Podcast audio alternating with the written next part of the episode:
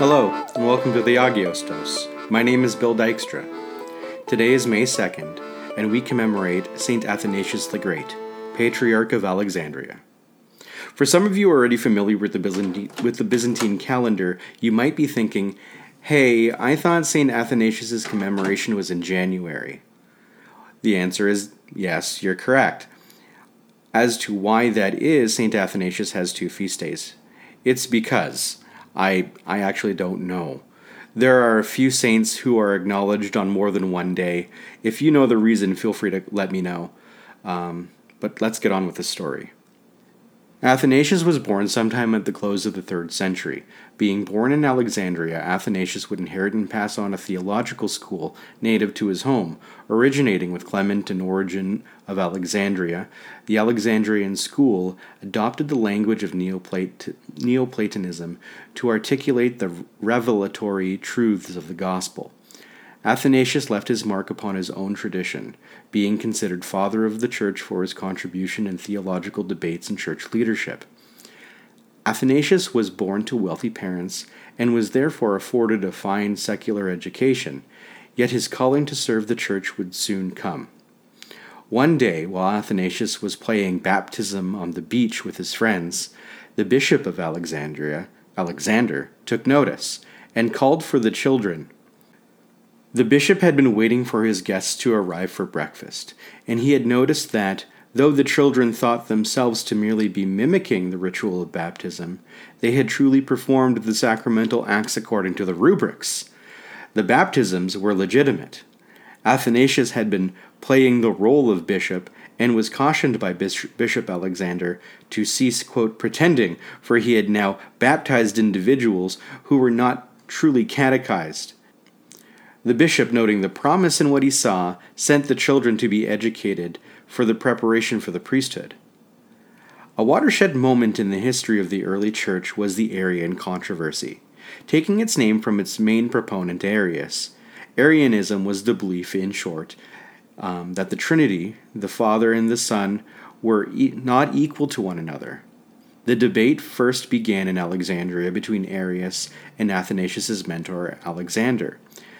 The issue from there spread. The empire became divided with conflicting Christologies. In a move previously unheard of, Emperor Constantine called for a church council in 325 to put this situation to rest. Athanasius, at this time a deacon, accompanied Alexander to the council as his secretary.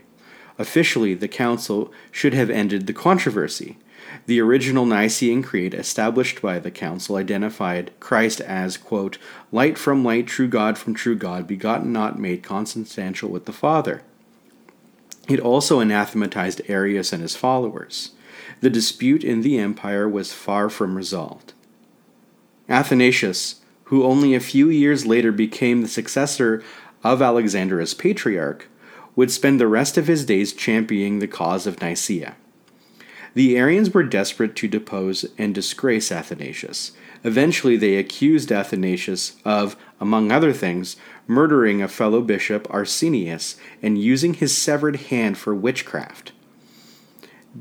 John Arcaph, bishop of Memphis, had paid off Arsenius and placed him in a monastery.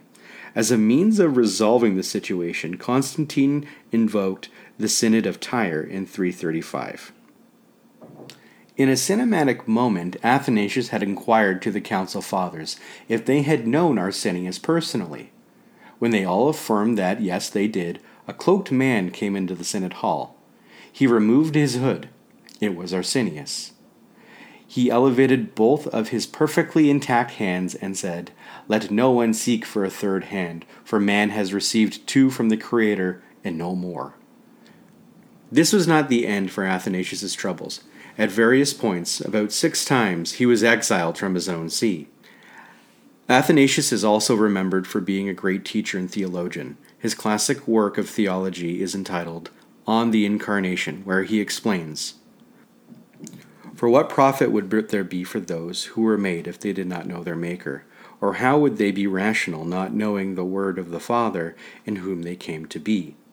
For they would not have differed at all from the irrational creatures if they had known nothing more than the terrestrial animals. And why would God have made those by whom he did not wish to be known?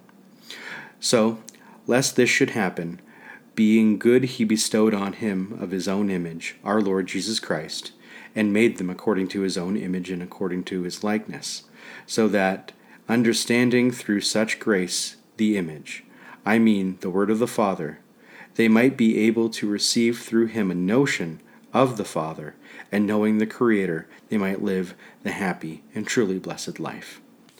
Reaffirming Athanasius's argument, Khaled Anatolios, a Catholic theologian, states the following When humanity lost its stability, which depended on remaining in a state of being according to the image, the incarnate Word repaired the image of God in humanity by reuniting it with his own divine imaging of the Father. Jesus Christ is therefore both eternal divine image and restored human image. Thanks for listening to these brief snapshots of Athanasius' life and thought. If you would like to get to know Athanasius better, consider picking up on the Incarnation. It's brief and unintimidating. When reading it for the first time, C.S. Lewis said, I, stu- I soon discovered I was reading a masterpiece. Thanks for listening. This has been your daily dose of Agios. St. Athanasius, pray for us.